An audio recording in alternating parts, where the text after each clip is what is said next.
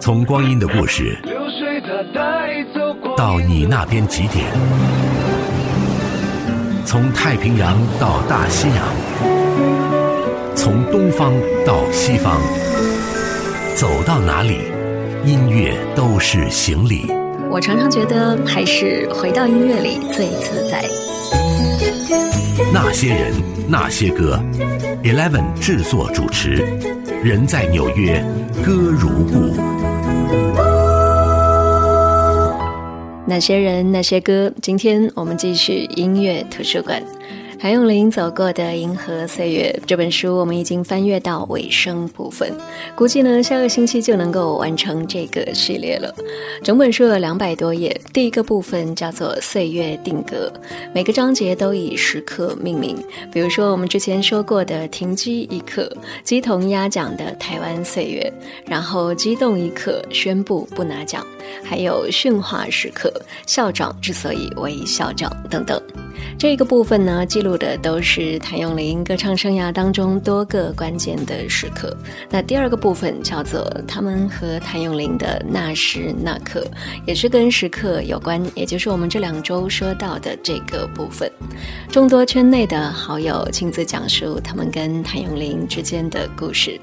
今天首先分享的这一位是谭咏麟的经纪人张国忠。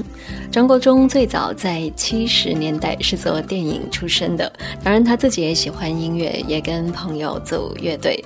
认识谭咏麟呢，是因为张国忠的阿姨跟谭咏麟拍拖。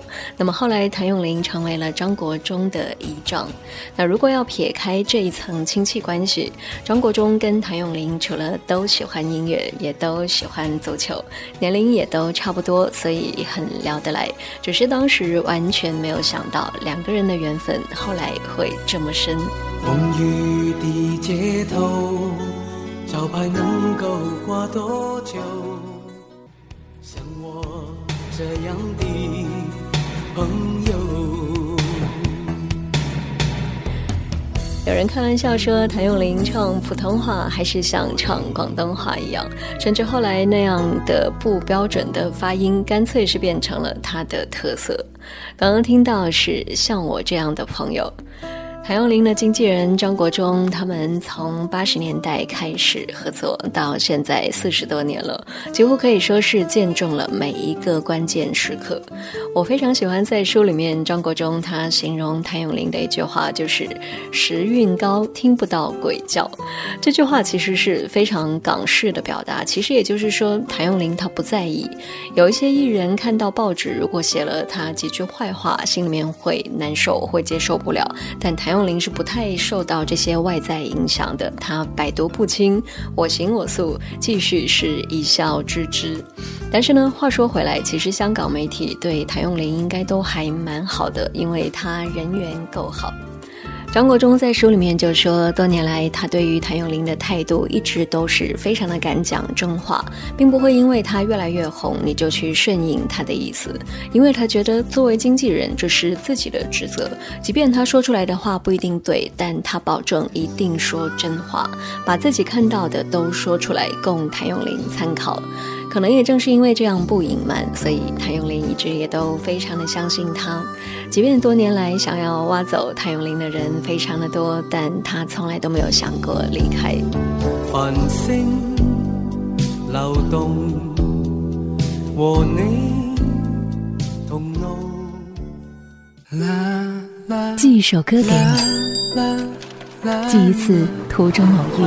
城市晚风穿梭在爱情的渡口，记一个年少时分不醒的梦，记一片璀璨星光，万里河川。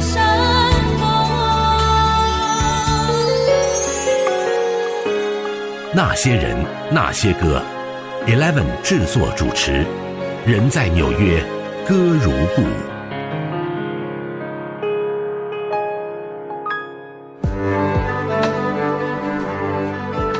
音乐类的书籍是他的最爱，哪些人，哪些歌，音乐。图书馆，那些人，那些歌，音乐图书馆。我们接着上一节继续说一说谭咏麟跟他的经纪人张国忠。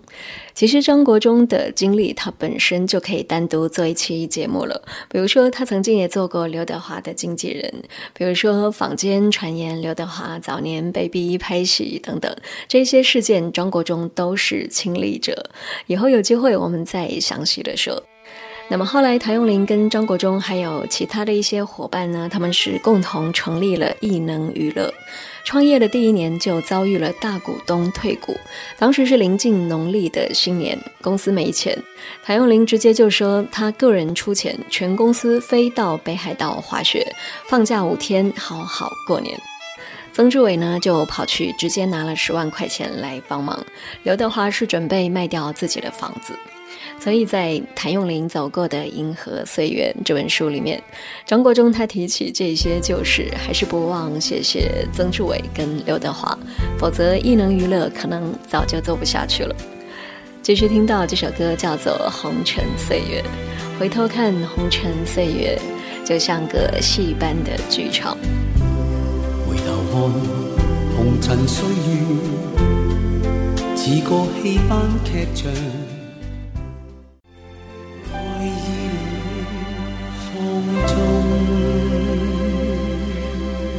谭咏麟走过的《银河岁月》这本书当中，张国忠先生他除了回忆他跟谭咏麟共患难的往事，也说到早年大家都还没有什么舞台经验的1980年，那是张国忠第一次办演唱会。那个年代呢，做烟雾的效果还要用风扇来吹，非常的原始。张国忠就觉得这样吹出来的烟雾的效果不够，于是他就找朋友帮忙。那么那位朋友是华籍的阴兵。他竟然拿来了两支信号弹，也真的是非常的夸张。大家之前都没有用过，而且只有两支，也没得试。结果谭咏麟上台之后用力一擦，烟雾弹的效果太强，连这个烟雾物感应器都被触发了。谭咏麟自己也被吓到了，赶紧就把他们丢掉。那么这个演出会场的总经理就冲进来说要停演，张国忠当然是要拦着了，他要保证先让演出完成。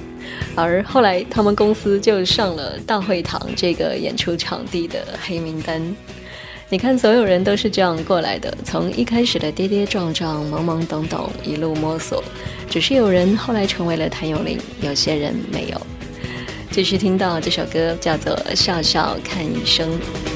一点伤心似浪花退了，容易被。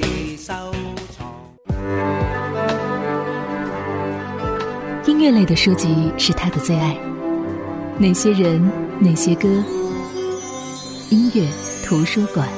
节目进入到下半段，那些人那些歌。刚才我们说过了经纪人张国忠跟谭咏麟，那么接下来就要说到张文兴。之前提到过，张文兴早年是香港电台的 DJ，后来创办了十大中文金曲的颁奖礼。在这本书里面呢，他分析了谭咏麟成功的几个原因。第一个是时机，谭咏麟出道的时候正是流行歌坛改朝换代，那么有了许冠杰在前面开创铺路。中文歌逐渐变得时尚，慢慢的比英文歌受欢迎。那么在这个基础上，谭咏麟就为这一番热潮是打下了强心针，奠定了更坚实的基础，终于使得粤语歌也成为了一种音乐文化。第二是谭咏麟的声线，当时的其他歌手呢，比如说像林子祥、仙杜拉等等，他们唱英文歌都非常的厉害，连唱中文歌都带有一点西洋的味道，而谭咏麟呢就没有那么洋化，他就像是天生适合唱广东歌的声线，听起来很舒服。我们先听到谭咏麟获得过十大中文金曲奖项的其中这首《知心当玩偶》，这也是他自己作曲的一个作品。烦恼是停留，留下雨和愁，人路过只有我静候。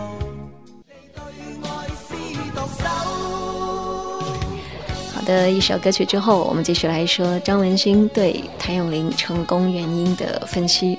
前面说了，第一是时机，第二是声线，第三呢，他说是谭咏麟人缘好。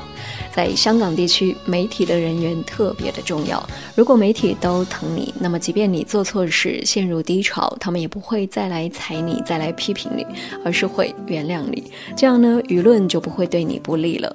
所以，即便谭咏麟的婚姻也许有一些令人失望，可是人们选择理解。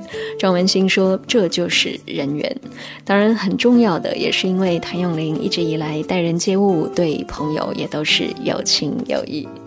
而第四个原因是谭咏麟非常的懂得娱乐，我想这个就不用多说了，相信之前的几期节目很多的细节都能够体现，包括张文兴他作为金曲之父，当然也提到了谭咏麟不领奖的传承的意义，也提到他的随和，就是路边去吃鱼蛋什么的，我们也都不再赘述了。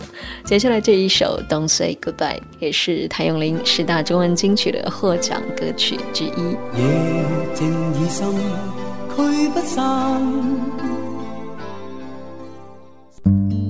那些人，那些歌，欢迎关注微博与微信公众号，听见 Eleven E L E。V E N 那些人那些歌音乐图书馆最后一节呢？关于谭咏麟的这本书，我们说到陈百祥。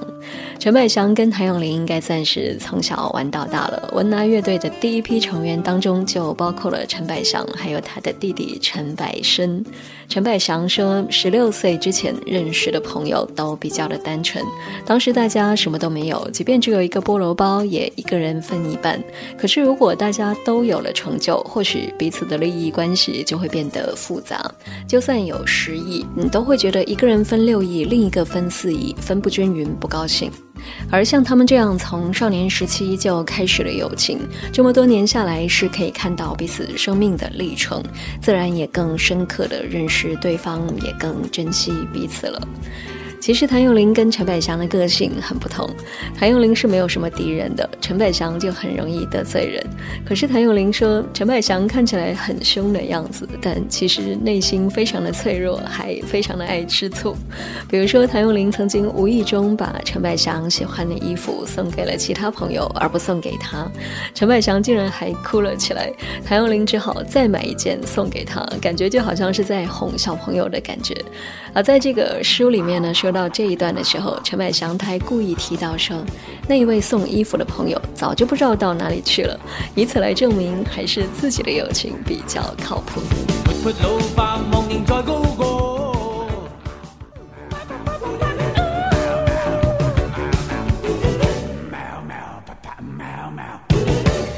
听到这首歌叫做《啪啪哦妈妈》，谭咏麟、陈百祥、欧瑞强、泰迪罗宾他们一起合作的一个作品。那么要说到陈百祥跟谭咏麟的友谊，最知名的事件当然就是陈百祥在二十五岁的时候破产。陈百祥说，在那之前，他比谭咏麟有钱多了。那时候，谭咏麟还只是一个玩音乐的年轻人，每个月赚一千多块钱，存了很久很久的钱，准备要买房子。那当时，陈百祥是完全不知道谭咏麟具体的经济状况，只知道说他是我老友，借钱不找他找谁。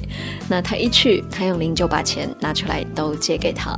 后来，谭妈妈非常的无奈，可是也没有办法，还特别追出来说。阿祥，这个钱你一定要还呢，我们是准备拿来付房子的首付的。那当然，后来陈百祥也的确是如期的归还。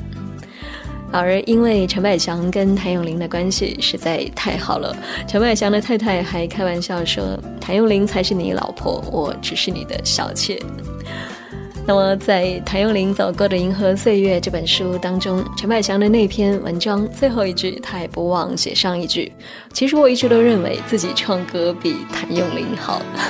”那么，在节目最后，我们就听到陈百祥跟谭咏麟他们共同作词、作曲跟演唱的《分甘同味》，同时也结束今天那些人那些歌。我是 Eleven，我们明天见。你身边的我。最我你，每天。